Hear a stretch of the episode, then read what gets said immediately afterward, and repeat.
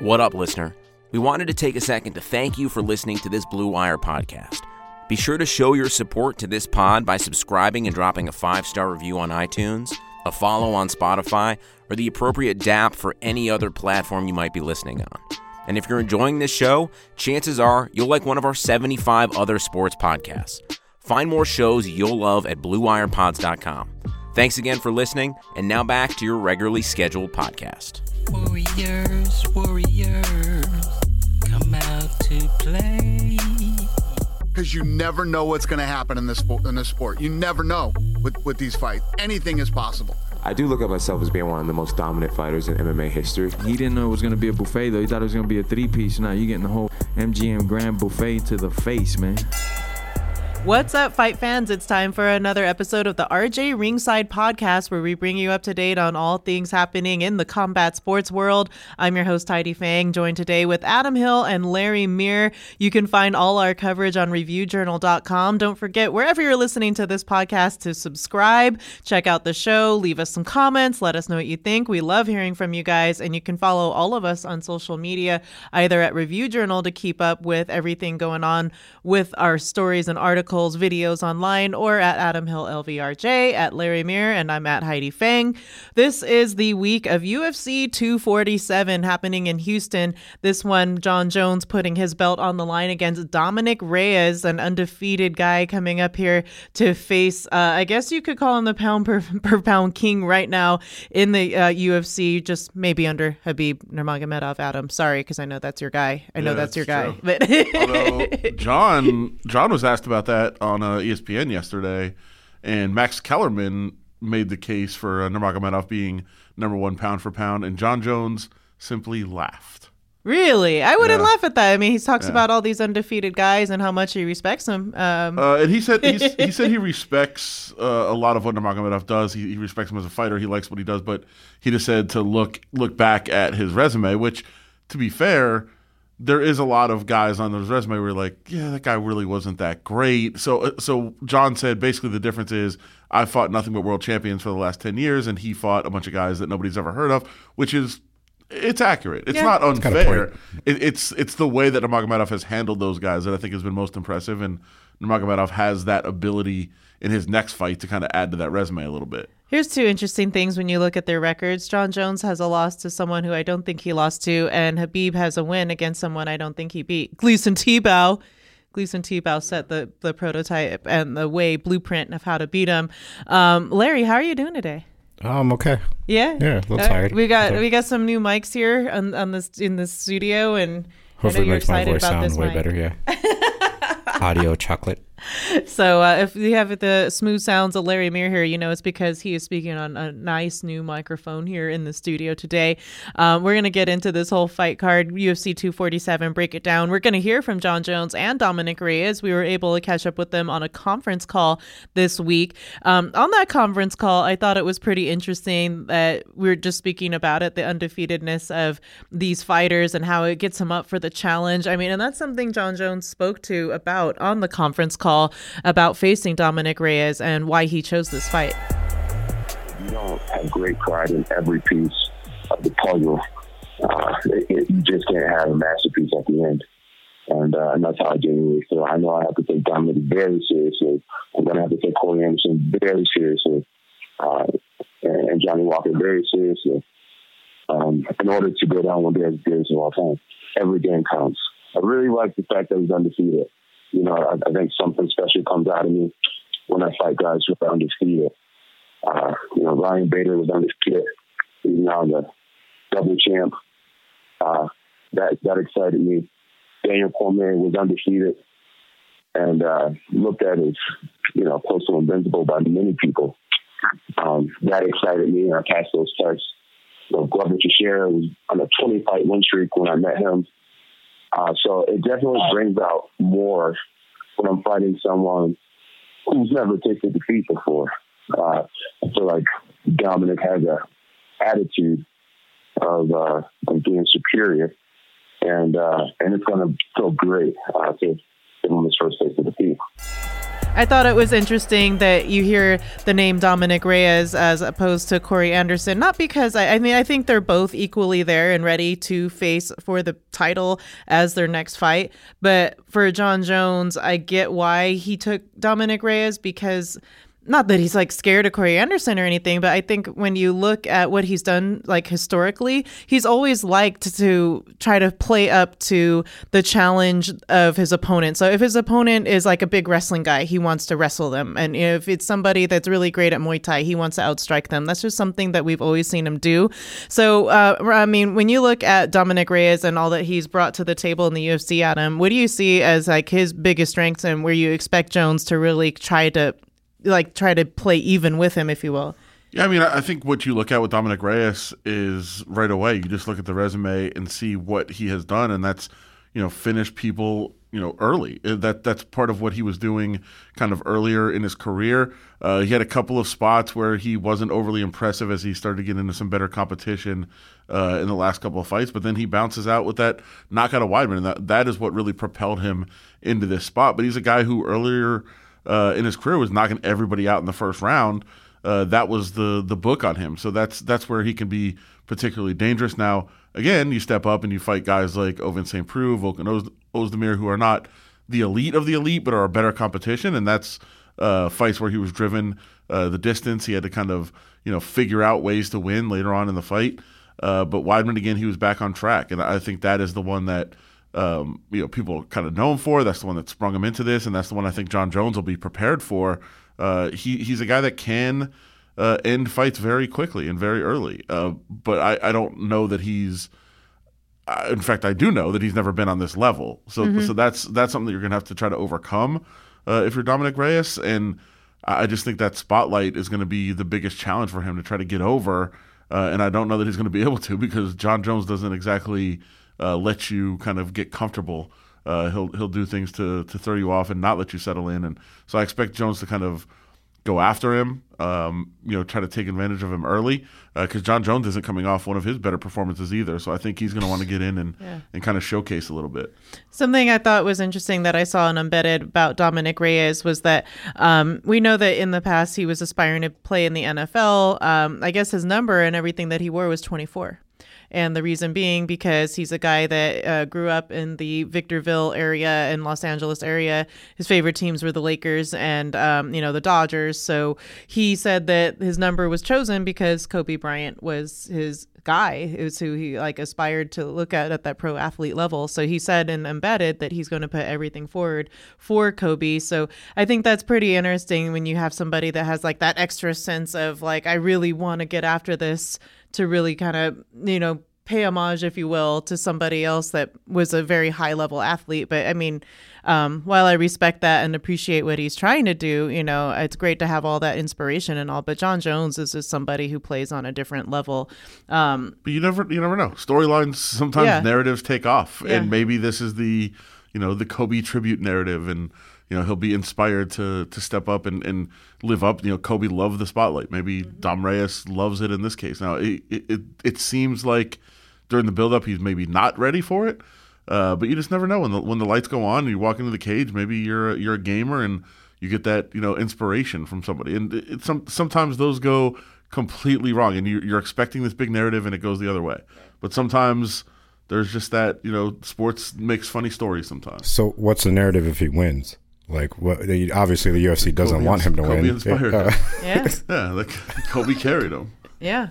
yeah. Well, I'm saying for the fight game, what's the narrative? Let's say if he wins, like for the UFC and stuff like that. Obviously, if Jon wins, that's a way more marketable, you know, fight in the future.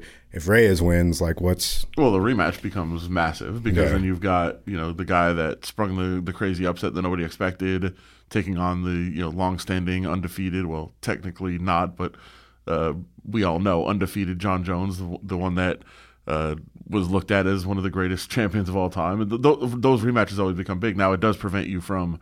Uh, I think they plan a heavyweight title fight for Jon Super Jones fight, later right, this yeah. year. Uh, it keeps you from that for a while, uh, but they'll you know they'll figure out other ways to you know to capitalize on that if if that did happen. I mean, honestly, would you guys rather see Jon fight heavyweight or Izzy? I think at this point, if you're just, you know, starting to look at the rest of the light heavyweight division, there's not a lot of depth right now. And I think for Jones, you know, your body at some point, it, it's not easy to cut weight uh, and you're starting to grow and be, you know, it started it's starting to be the point where he needs new challenges and i think for him to be able to get those challenges he will have to move up to heavyweight uh, i don't think that it's a place for him to stay right now I, I think that there are still a few challenges left for him like we talked about corey anderson i think there's there's a place for that fight because you know corey anderson part of the reason Jones said he didn't want to fight him was because he hasn't been finishing people. Um, that he's just kind of this guy that grinds out fights and gets these wins. But I, I think that Anderson's a very hungry guy. His old former nickname, as we all know, was Beastin, 25 8. 25 hours a day, eight days a week. So like when when you look at the the way that he's always kind of built himself around his work ethic and the way that he like pushes harder than anybody I've ever seen in the gym, like this guy is somebody who'll get up for that challenge, and I I, I could see him facing Jones and really being hungry and, and getting after it. You guys think uh, Jon's mindset is past the light heavyweight division? Like he feels like, hey, I'm I'm the king of this division. There's nobody, and now he's just looking for those super fights or those those mega fights that's going to put him on that that goat, that one for one, you know, that number one pound for pound level. He he's talked about the fact that he needs a second belt to do that, just because that's been done a couple times. It's been established. Yeah. uh, because th- that kind of is the the measuring stick now of you know that status. So I, I think that's something that now has become important to him because it was nobody had done it uh, you know simultaneously. Uh, a couple guys had done it. You know, Couture had done it in two divisions, but you know Conor set that standard of of getting the uh, simultaneous belts, and now you've got a couple other people do it. So now it's like okay, you know, Amanda Nunes did it, and Yeah. so now now and Henry Cejudo, of course. So now it's like okay, that is a sta- that's a standard now. If you want to be considered one of the greats, somehow that has become you know kind of a mark of you have to accomplish this. So I think he feels like he has to accomplish that at some point, uh, and that's why he's going to be driven to do it. But when you go back to which fight would you rather see? I think you know f- uh, from a competitive standpoint, I think I'd rather see Jones at heavyweight fighting you know Mi- Miocic or even Cormier if he had the heavyweight title. I think that's a different fight at heavyweight than it was the light heavyweight.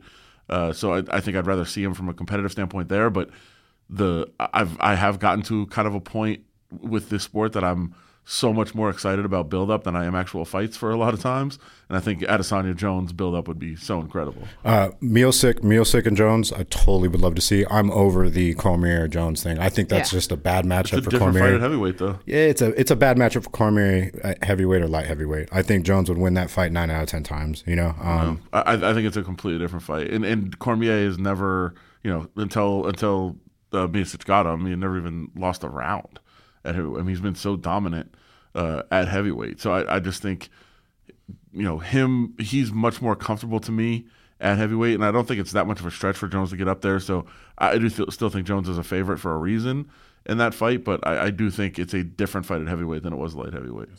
Definitely. And then if you look to like at the top five just of the light heavyweight division, if we're going to talk about Jones going heavyweight or light heavyweight, I mean, he's cleaned out all of these guys is right on here on the UFC rankings. There's Thiago Santos, Daniel Cormier, Anthony Smith, um, Dominic Reyes, and Corey Anderson. So if he gets past Reyes, um, the only guy left in the top five that he hasn't you know defeated yet is Corey Anderson. So it's uh I think like I was saying, a lot of depth there is just kind of running low on opponents for Jones. But uh, the same case could be made down the road for a lady named Valentina Shevchenko, who I believe is the biggest favorite on this card as she faces Katlyn Biggest favorite in any sport in any history.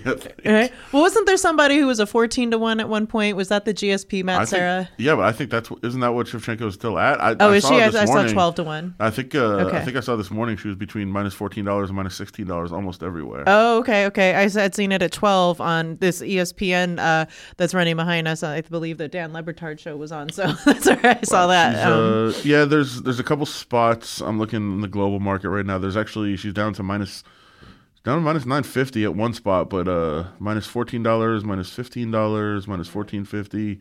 Uh, so it's a pretty wide range. I, I would expect the number to come down a lot uh, if you want to bet on Shevchenko, which good luck. uh, but wait, definitely wait on that because anytime you have a fight like this where there's a massive favorite, everyone's just going to bet the underdog, kind of looking for that lottery ticket. So Yeah. if you want to bet Chookagian, do it now. Uh, if you want to bet Shevchenko for whatever reason, wait until uh, just before the fight. You'll get the best number. Yeah, so this one, I mean, the odds makers aren't giving Chookagian a chance. Is anyone here in this room giving? Yeah, I no. can't even say her name. Nope, not happening. Yeah. Um, I was watching just some of the tape. And granted, you know, when the camera crews come and they're out there and they're doing, you know, the embedded thing, you're not maybe putting on a full training show for them because you don't want to give away everything that you're doing to prepare for your camp. But I mean, some of the kicks she was throwing versus the kicks that Shevchenko's throwing, man, if you throw a kick like that, I saw the Chookagian throw in embedded against Valentina Shevchenko, you're going to end up on your butt and praying to the lights above to just stay on because you don't want those to That could be out on you that showmanship though too. I, I've seen my cousin do that when the cameras are around, like just look absolutely horrible and throwing combos and Mm-hmm. doing that on purpose just to possibly throw somebody off. I mean, I, I don't know. It, it could be showmanship, or it could be she just doesn't know how to throw a kick. You know. Yeah, um, I mean, you know, she's been like pretty much of a striker as far as uh, what I've seen in um, her UFC fights, and that's been her forte. But Shevchenko does it so much better. No disrespect to this girl and her hard work, but Yeah, Katlyn Chookagian is just a very she's a very good fighter. I mean, Yeah. she's she is what she is. She's she's you know talented. She's solid all around. She's just not on the same level as Right. Shevchenko. No, nobody is. So that that's a that's just a really tough matchup. I, I don't I don't know because usually if you see a number like this, you start just trying to make the case. You know, I I made the case.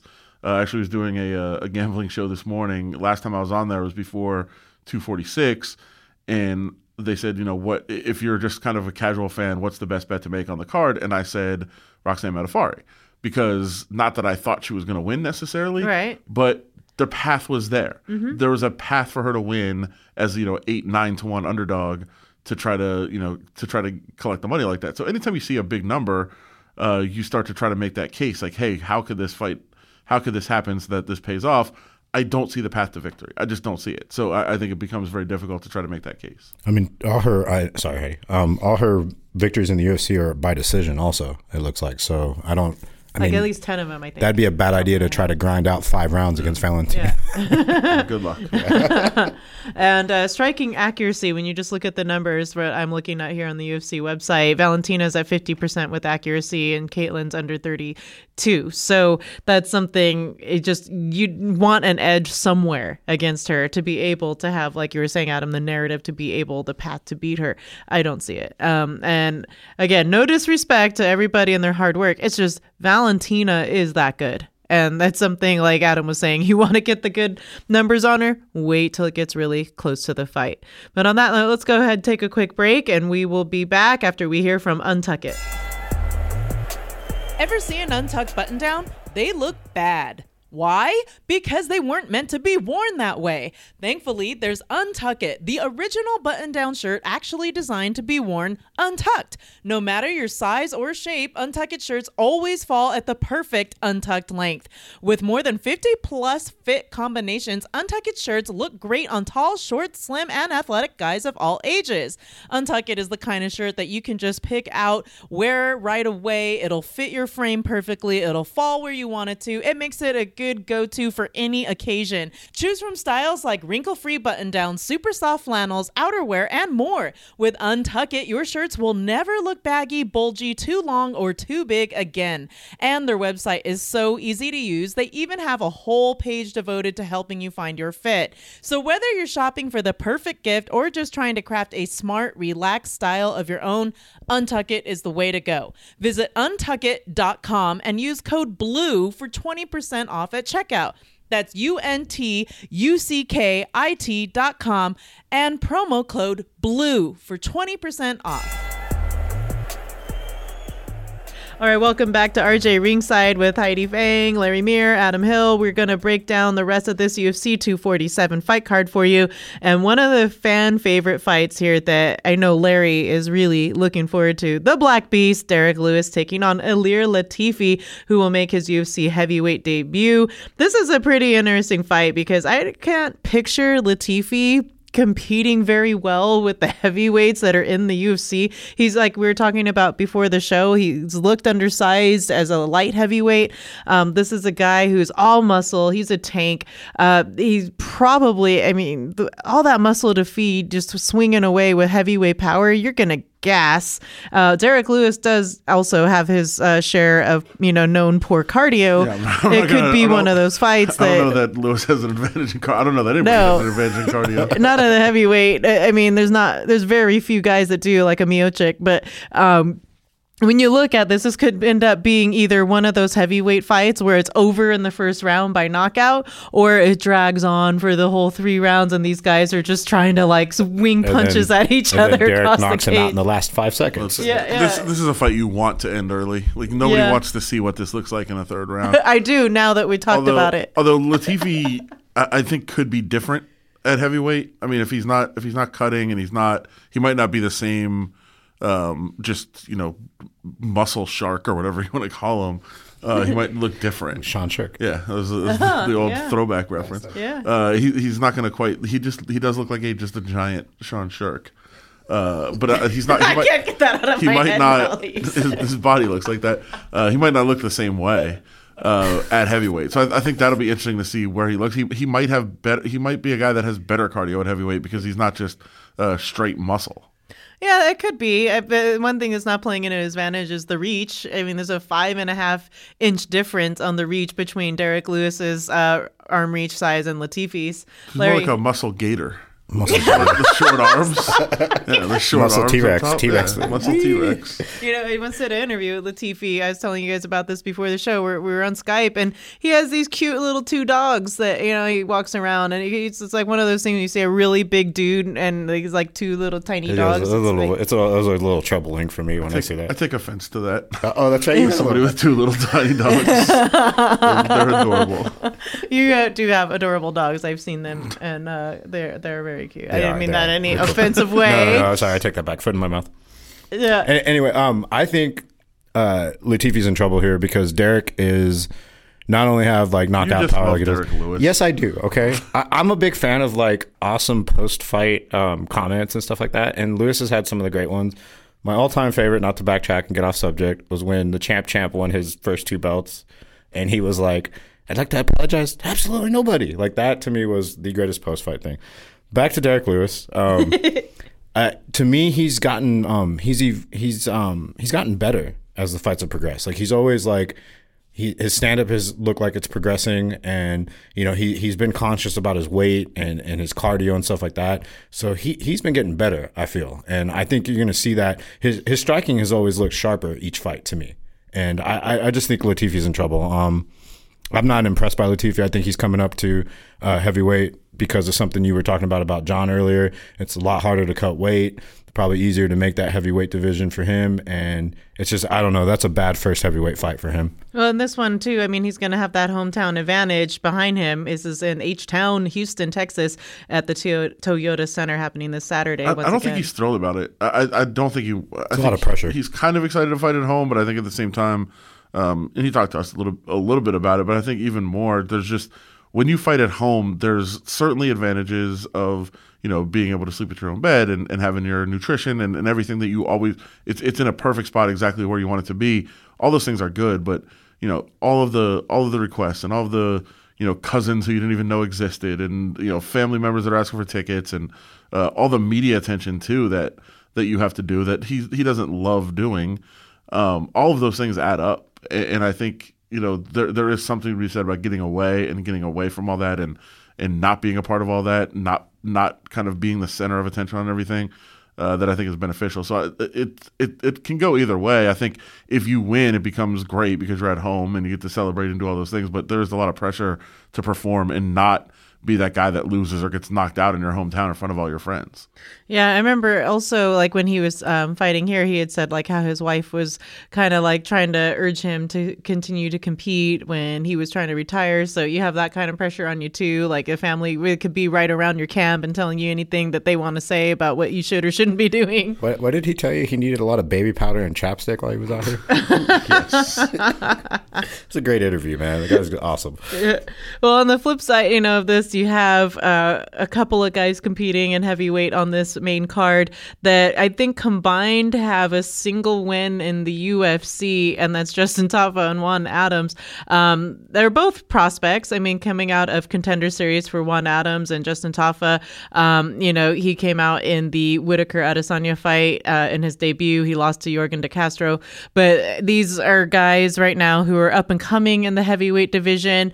It's interesting that they are on the pay per view card because, like I said, they have a total, I think, of I want to say four UFC fights between them and one win in in those four fights. So usually you're used to seeing people who are like you know known names on the UFC pay per view card, but there was a lot of switching around that happened with this card uh, that was supposed to be a lot of different fights. But like O'Malley, Sean O'Malley was supposed to be on this. He failed uh, USADA test. Um, he was supposed to fight Jose uh, Quinones, and then you had Ovince St. Preux and Ryan Spann at one point.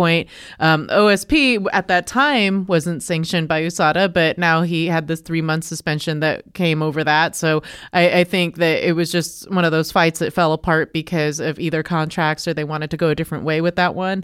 Then you had Diego Lima and Alex um, Morono that was supposed to be on this card. You had Jimmy Rivera versus Marlon Vera that was supposed to be on this card. All of these kind of turned off because it uh, turned out of the card because of injury. So now here we are and we're looking at it and there's like three fights on the ESPN card, three fights on the uh, prelim uh, under card with the prelims on uh, Fight Pass and ESPN Plus. So then you have Juan Adams, Justin Tafa on on the main card. So I mean, Adam, uh, when you look at this uh, main card.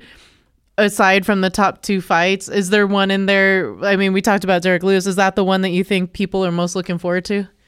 Yeah, I mean, I think anytime you have Derrick Lewis fighting, uh, people are excited for that, and for you know people like Larry just to hear what he says afterwards if he wins. Uh, so that's that's always intriguing. I, I do think the Adams fight uh, becomes somewhat interesting because Juan Adams is a guy that there was some expectations on. Uh, he came through. He's a guy that was a college wrestler. Uh, had some NFL trials despite not even playing college football, which is kind of strange.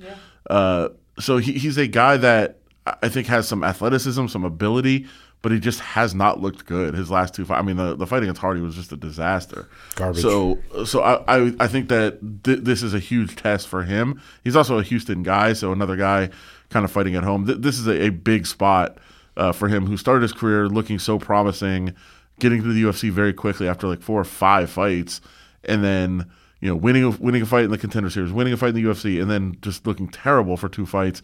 Uh, can he put it together? And by the way, he's a pretty big favorite. So I think you look at you know uh, Tafa, who uh, pretty good striker from New Zealand, uh, didn't look great in his fight either in the UFC. So uh, a lot of pressure on both of them to try to, to try to look good and get a victory. I mean, that loss to uh, Hardy might play in Adams' um, favor because as an MMA fighter, you know, the big thing, I, I don't know, I know amongst the guys I've trained with and whatnot, the, the one thing you want to do is put someone who you feel doesn't belong in the cage with you out.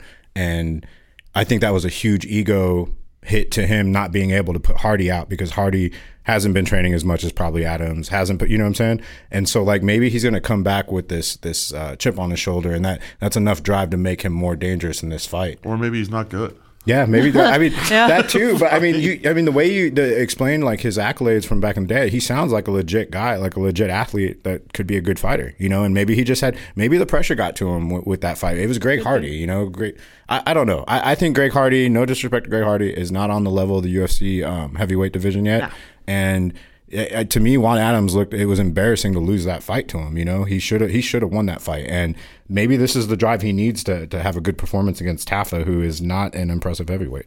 Uh, so, lastly, let's just get into the last fight here because it does feature a Las Vegas uh, training based uh, fighter here in Dan Ige against Mirsad Bektic. There's a featherweight fight happening on this fight card, UFC 247. Um, I think, you know, you definitely have seen the two have their ups and downs here in their fight career, but I think that this fight kind of favors Dan Ige, even though Bektic is a beast. Beast. I mean, he comes out and he holds nothing back there in the cage. He's very um, well adept at doing anything that he needs to do to win a fight. So, and Dan Ige, though, I mean, he showed some slickness in his last fight when he came out and defeated um, Kevin Aguilar. He's had some good ones also. Um, I, I, believe it was like I'd see this Mike uh, Santiago fight where he had the TKO. That one was impressive. So um, he's had some good fights here in the UFC. Um, what do you make of this one, Adam? Yeah, Dan has looked really, really good his last four fights. Uh, but I will challenge anybody listening right now. Try to make a guess at anybody he's fought in his last four fights, and I, I will guarantee nobody nobody gets it. I'm I'm sure of that. So it's it's you know it's one thing to to start looking better, and I think you can build some confidence and, and really start getting your game together. Uh, but it's all about what you can do when you start stepping up in competition. And this is absolutely a big step up um, in competition in this fight, and I just think uh, it might be maybe a little too much. It's a big test of exactly where his game is. Is is is what he's done over the last four fights? Um, you know, a, a, huge transformation and, and an improvement and just getting better. And, and from what you talk when you talk to people in the gym, that's what they say that he just is getting that much better. But you know you have to see when you go up against better fighters, and this will be that test. And you know when you look at Bektic's record, he has fought names that people know, or you know big names even like Ricardo Lamas. Uh, Darren Elkins was somebody who is quite a contender in the featherweight division. Uh, Josh Emmett was you know early up and coming for a timing, and then you know that was his recent loss. So uh, when you look at the level of competition in the UFC that Bektic's fought, he's definitely fought some guys that everybody uh, should know that's listening to the podcast at least one of those names. Yeah, I, I think definitely, um, and that's that's kind of where you're where you're at right now. So uh, we will see we will see whether or not I think it's a big test for for if it's for real from him. Uh, I mean, it's a it's definitely a good test uh, testing ground to see where uh, EJ. Um, it's a good testing ground for EJ. Yeah. You know, to see where he's at. So I mean, at least he'll know where he's at at, at that uh, elite level of uh, of the division. You know.